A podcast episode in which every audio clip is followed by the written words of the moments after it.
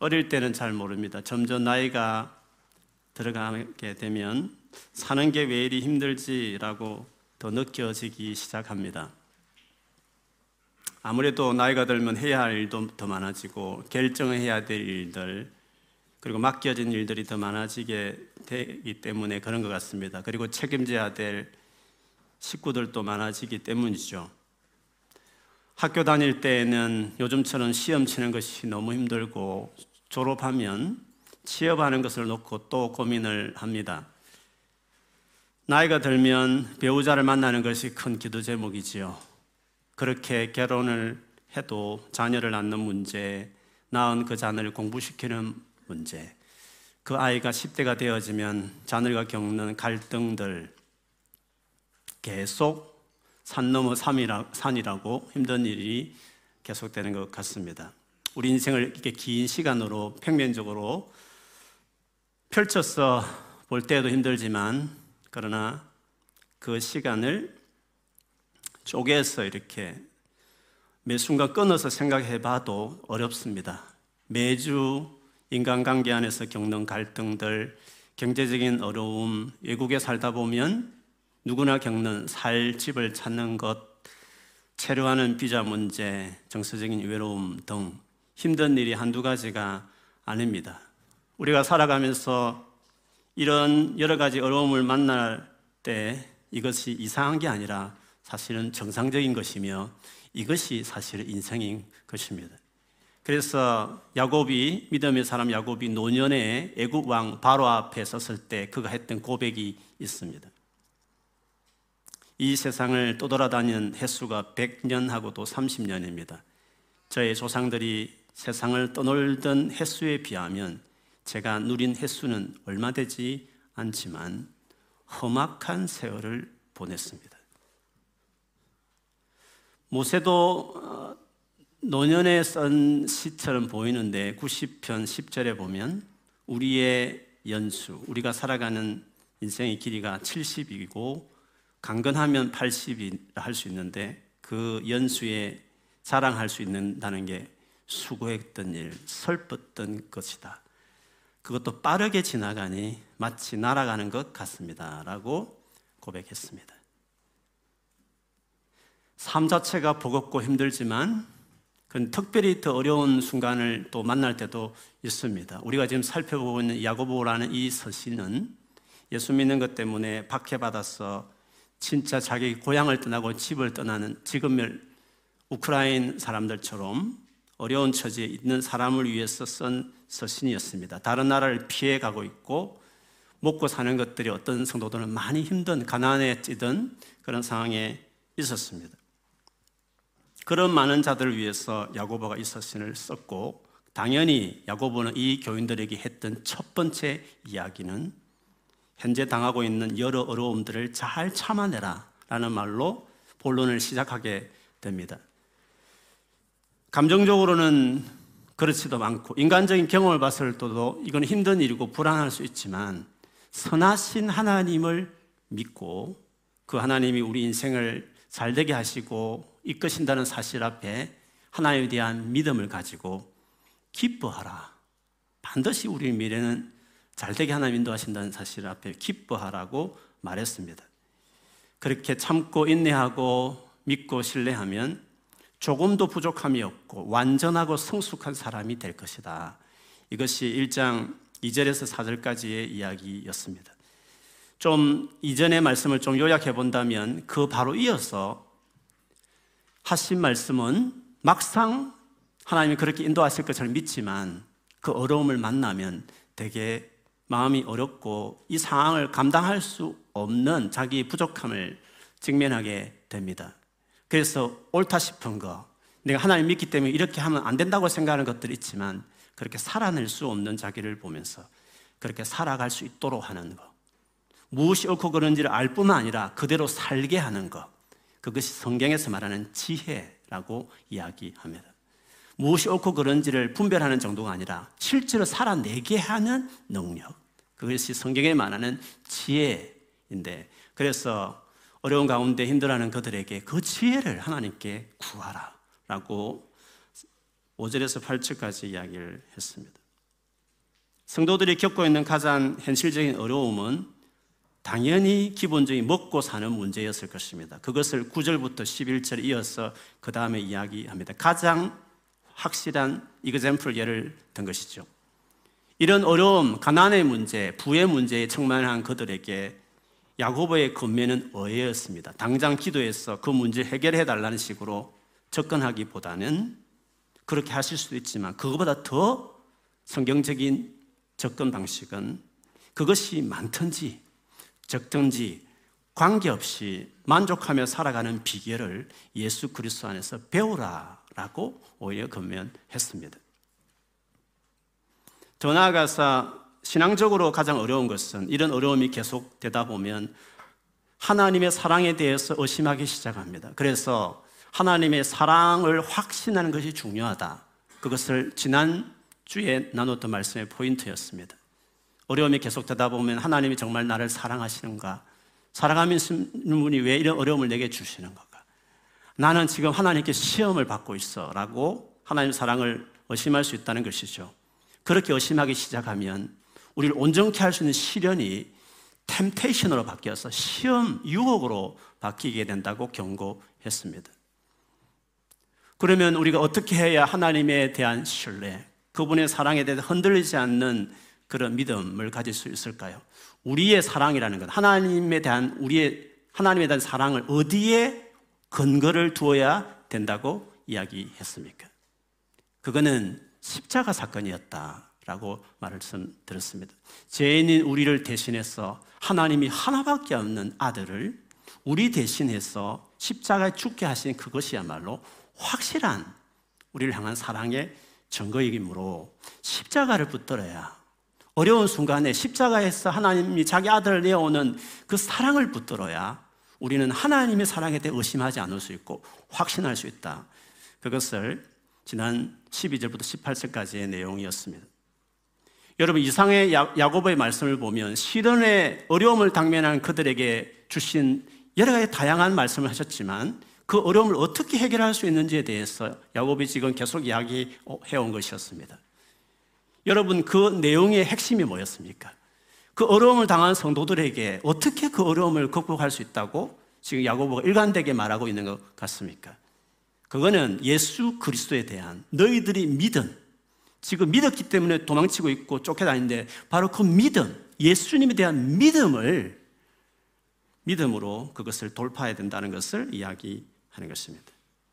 여러분, 우리가 살아가는 삶은 항상 어렵습니다. 숨을 거두는 그 순간까지 우리는 힘들게 하는 일을 계속 만나게 될 것입니다. 그것이 좋은 모양이든 나쁜 모양이든, 내가 원하는 것이 이루어지든 이루어지지 않든 간에 삶 자체가 주는 무거운 짐이 있습니다.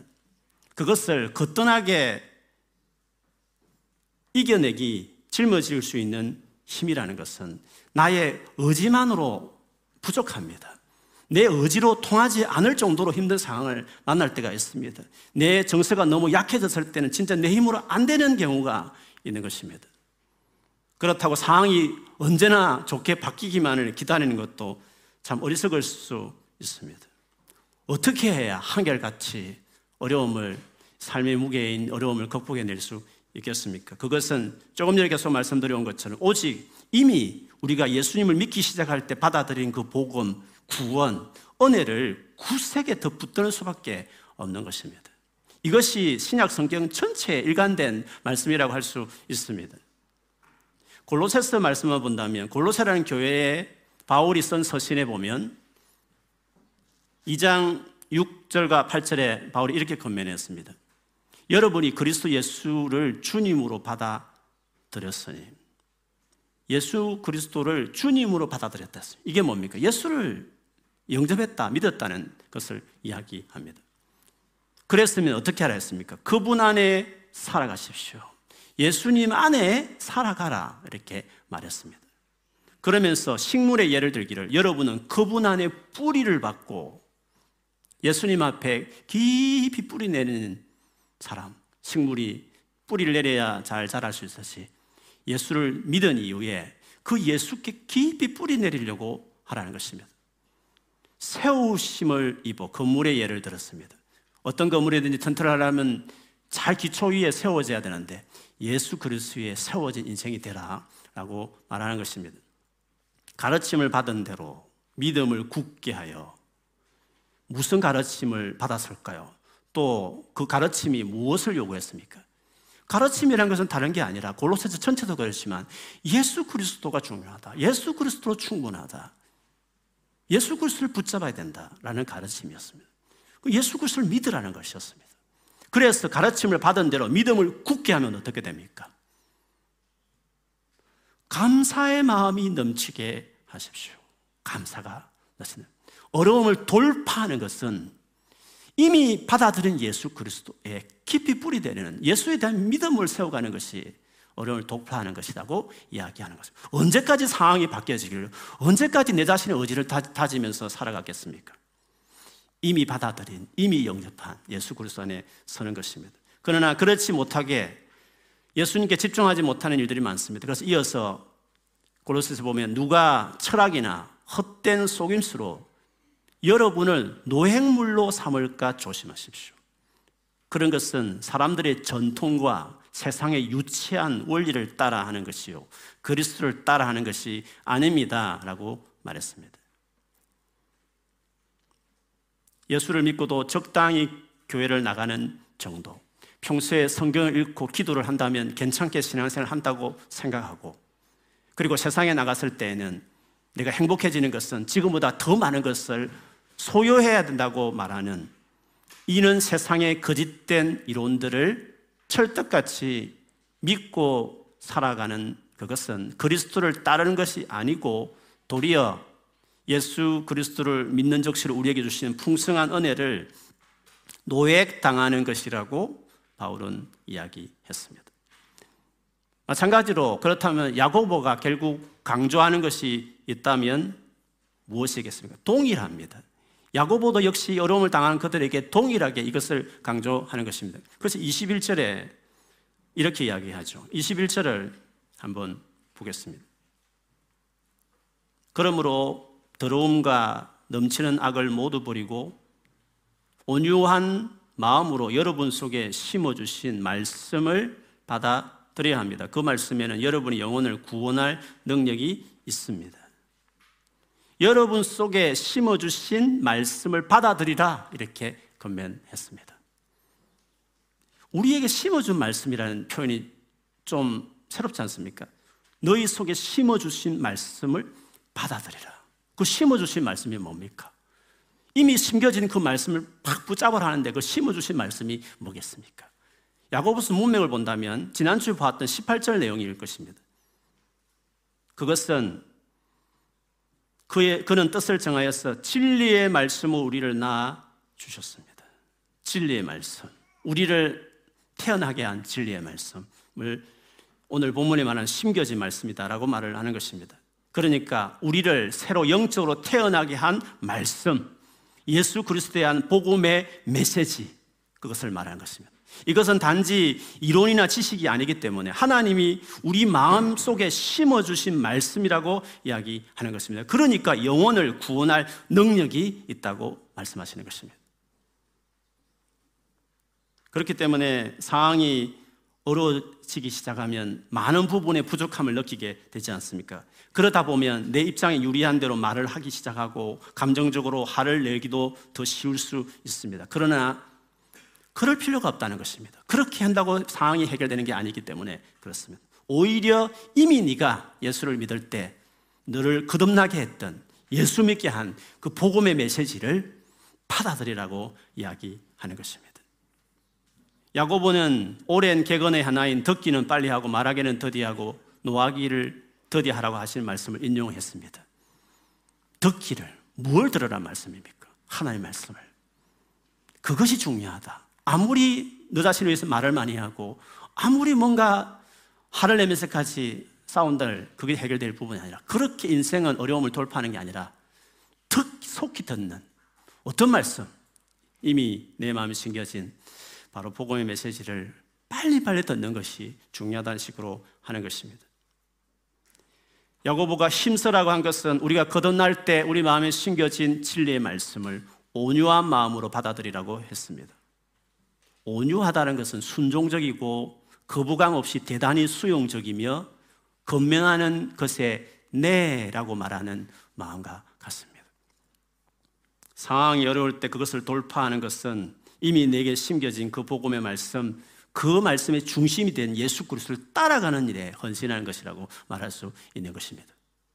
그런데 야고보는 이 같은 것을 더 강조하는 말로 뒤에를 말씀 이어갑니다. 22절을 보면 말씀을, 당연히 이 말씀은 복음의 메시지겠죠. 이 말씀을 행하는 사람이 되십시오. 행하는 데까지 나아가라고 더 강조합니다.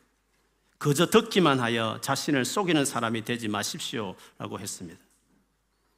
복음의 메시지는 듣는 것만으로 여러분 부족합니다. 부족할 정도가 아니라 오히려 자신을 속일 수도 있습니다. 아니, 복음의 메시지를 듣는데 뭐를 쏘는다는 말씀입니까?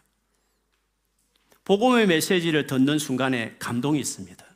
죄인이고 연약한 우리에게 하나님이 거저 주신 사랑에 대한 이야기니까, 그런 우리에 대한 하나님의 놀라운 대책들을 말씀하시니까 복음의 메시지만 들어도 감동이 됩니다. 위로도 되고 소망도 생기고 용기도 얻을 수 있습니다. 그러나 그렇다 해서 놀라운 변화가 일어난 건 아닙니다. 그런데 우리는 은혜로운 설교 한 편 들으면, 은혜로운 교회만 출석하면 자기 인생이 바뀐다라고 스스로 속는다, 그런 말씀인 것입니다.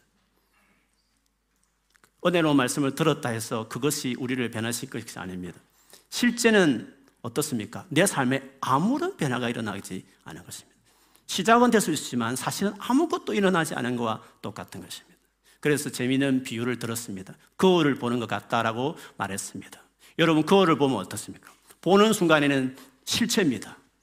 또 다른 내가 거기에 있는 것처럼 진짜 또 실체처럼 보이는 것입니다. 그러나 이내 거울을 덮어버리면, 그 거울을 지나버리면 어떻게 됩니까? 그냥 똑같은 것입니다. 그냥 거울 안 보기 전에 똑같이 돌아가게 되는 것입니다. 모든 것이 다 잃어버리는 것과 다 같은 것입니다. 거울을 볼 때는 실제같이 보이지만 거울을 보지 않으면, 그냥 본 것으로 거쳐버리면 다 잊어버리고 똑같이 이전으로 돌아가는 것입니다.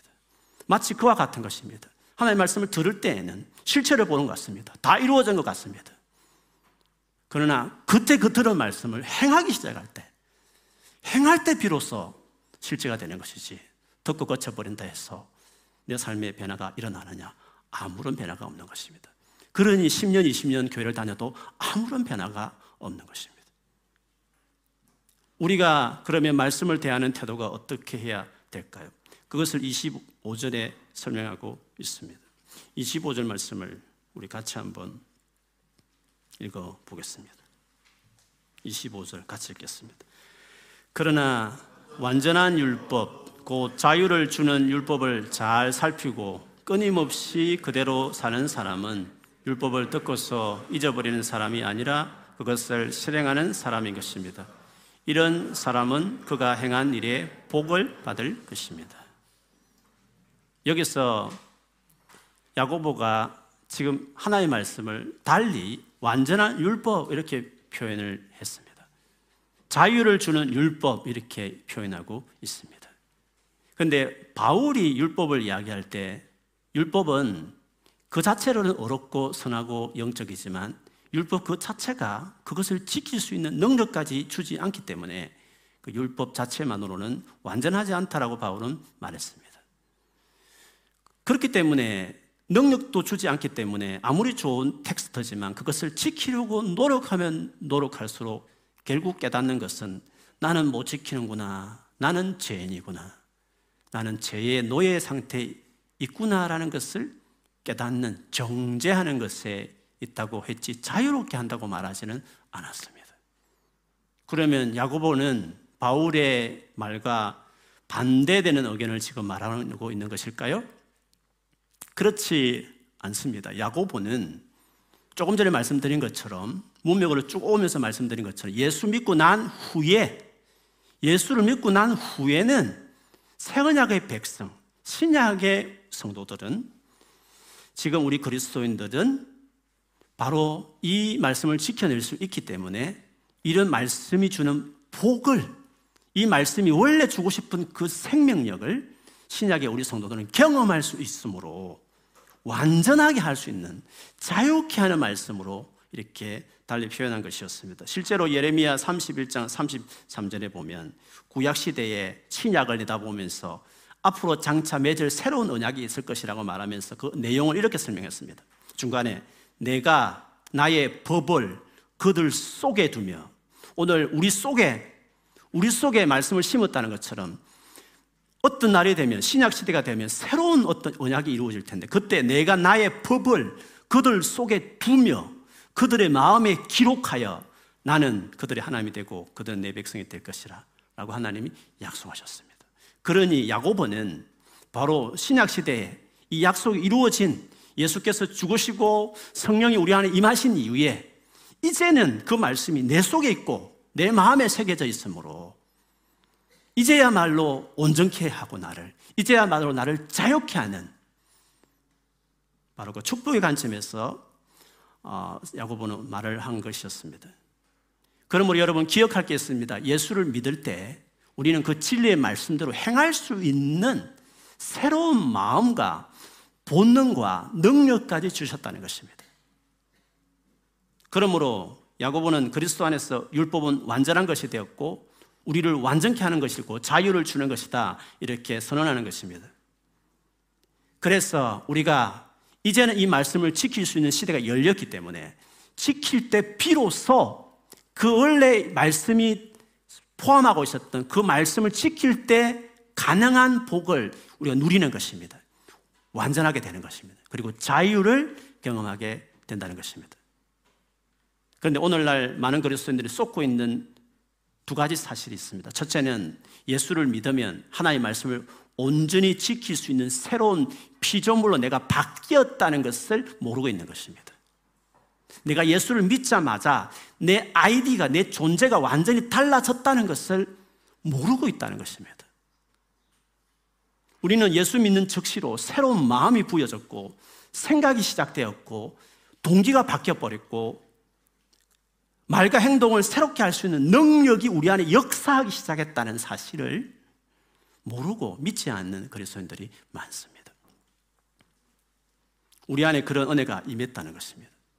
두 번째로는 그런 은혜가 임했지만, 두 번째로는 그리스도인의 풍성한 삶이 그저 그 말씀을 듣는다고 해서 그것이 이루어진 게 아니라, 그런 능력이 임했으니까 지킬 수 있는 상황이 되었으니까 실제로 이제는 실제로 그 새로운 본능답게, 새롭게 만들어진 아이디답게 새로운 그 포지션에 맞게끔, 새로운 신분에 맞게끔 실제로, 예전에는 못했지만 이제는 실제로 하나님 그렇게 바꾸어주셨으니까, 지킬 수 있는 능력까지 성령께서 역사하시니까 실제로 하는 것입니다. 실제로 지켜 행할 때 비로소 그것을 경험하기 시작한다는 것입니다. 말씀을 지킬 수 있는 사람이 되었음에 불구하고, 듣기만 하고 지킬 수 있음에 불구하고 지키지 않으면 어떻게 된다고요? 그대로인 겁니다. 안 믿을 때야 똑같은 것입니다. 그런 상태로 20년을 교회 다녀도 똑같은 것입니다. 무엇이 예수 믿어도 좋지, 예수 믿어서 도대체 무엇이 그렇게 좋단 말이지 하는 것을 전혀 경험할 수 없는 것은, 왜? 지키는 때 비로소, 지키게 만들었으니까 지킬 때 비로소 내 손에 잡히는 것인데 그걸 지키지 않으니까, 그저 성경만 많이 읽으면, 그저 은혜를 쏜 설교만 들으면 자기 인생이 저절로 바뀐다고 생각하는 것입니다. 그러나 주님은 그렇지 않은 것입니다. 지킬 때 비로소 네가 지키기 시작할 때, 지키는 것을 헌신하기 시작할 때 비로소 네 것이 되는 거다, 비로소 네 손에 앉을 수 있는 것이다 라고 이야기하는 것입니다. 많은 그리스도인들이 성경 말씀대로 행하는 일을 진지하게 생각하지 않습니다. 성경 읽기도 하지만 진짜 지키기 위해서, 이게 무슨 의미인지를 알기 위해서 그러면 연구하게 돼 있는데 자세히 살피고 연구하는 것을 귀찮게 생각하는 것입니다. 혹은 성경을 연구하는 데까지 갈 수 있지만 그 말씀대로 사는 데에는 소극적입니다. 하나님은 사랑이다라는 말로 그냥 얼버무리면서 여전히 엄난하고 다른 사람이 나를 힘들게 하고, 그렇다 싶으면 주변 사람에게 많은 말을 하고 화를 내면서 쉽게 그를 판단하는 쪽에 그냥 섰버립니다. 그리고 세상을 사랑하여 당장 눈앞에 있는 이익을 쫓아가는 사람으로만 그냥 똑같이 살아가는 것입니다. 주일에 교회 안 빠지고 나오고 주중에 성경 읽고 기도하면 이것으로 충분히 하나님으로부터 복을 받을 수 있다고 그냥 혼자 생각하는 것입니다. 스스로 그냥 쏟고 있는 것입니다. 그렇지 않습니다. 아무런 변화도 일어나지 않는 것입니다. 놀라운 변화를 일으킬 수 있는 포텐셜이 자기 안에 가지고 있어도 아무런 변화를 자기가 경험하지 못하는 것입니다. 오늘 명확하게 말씀하십니다. 행하는 일에 복을 받을 것이다. 행할 때 비로소 복이 받는 것이다. 행할 수 있으니까 행할 때 비로소 그때부터 네 것이 되는 것이다 라고 이야기한 것입니다. 그러므로 서두에 말씀드린 것처럼 사는 것 자체가 힘들게 느껴지는 세상, 아니 특별히 남들보다 더한 어떤 어려움들을 만났을 때 어떻게 돌파해야 됩니까?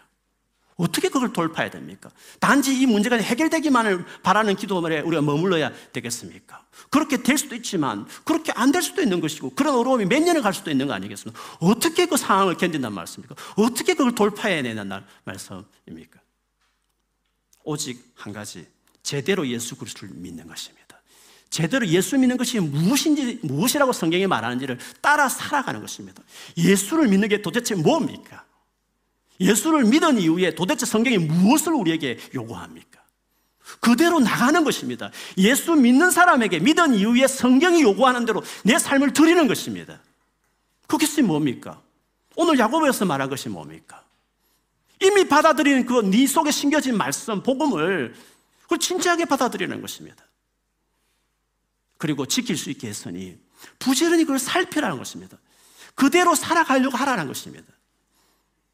그때 비로소 복을 받을 거다.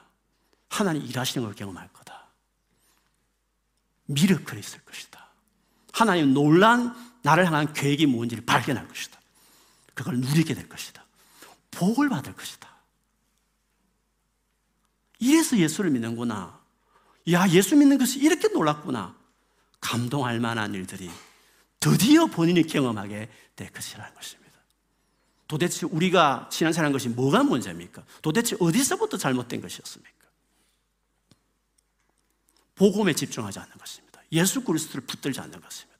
그냥 적당히 착하게 살고 교회 왔다 갔다 하고 성경 기도 좀 드리고 똑같이 세상에 뭔가를 얻기 위해서 살아가는 그런 마인드로 그냥 세상을 사는 것입니다. 어떤 신앙적인 활동을 하면 하나님 복 주겠거니라고 이야기합니다. 아닙니다, 여러분. 예수 그리스도께 올인해야 됩니다. 그분이 주신 말씀에 생명을 걸어야 됩니다. 진지해야 되는 겁니다. 정말 그 말씀에 내 인생의 가치를 맞추고 생각을 맞추고 삶의 습관을 맞추고 진짜 말씀이 요구하는 대로 내 인생을 확 세우는 것입니다. 그렇게 해야 어떤 상황 가운데서도 그 상황을 극복해내고, 어려워도 극복하고 좋아도 거기에 인조하지 않고 안조하지 않고 나아갈 수 있는 사람이 되는 것입니다. 하나님의 말씀, 거기에 내 인생을 걸고 오늘 찬양처럼 생명을 걸고 운명처럼 내 운명을 걸면서 살아가게 되는 것입니다. 그렇게 하면 달라집니다, 여러분. 신앙생활에 새로운 변화를 원하십니까? 수없이 모태신앙을 살아왔지만 진짜 예수 믿는 맛을 누리기를 원하십니까? 여러분이 그렇게 들었던, 여러분 마음속에 이미 심겨졌던 그 예수 그리스도, 그 복음에 대해서 성경이 뭐라고 말하는지 묵상하고 알아가는 일을 갈망하는 사람이 되시길 바랍니다. 그리고 한번 그 복음을 받아들인 사람들이 어떻게 살아라고 말하는지, 어떻게 살 수 있다고 말하는지에 대해서 더 배워가고 한번 행해 보십시오. 그럼 진짜 복을 받습니다. 진짜 하나님 일하는 걸 경험할 수 있습니다. 특별한 신비로운 체험을 말하는 게 아닙니다. 진짜 여러분 삶에 하나님 말씀하는 걸 경험하게 될 겁니다. 그리고 여러분 삶을 이끌어가는 것을 경험하게 될 것입니다. 풍성한 삶을 다 누려야 됩니다. 그렇게 살아가는, 그렇게 누리는 여러분 되시기를 주의 이름으로 축원합니다. 아멘.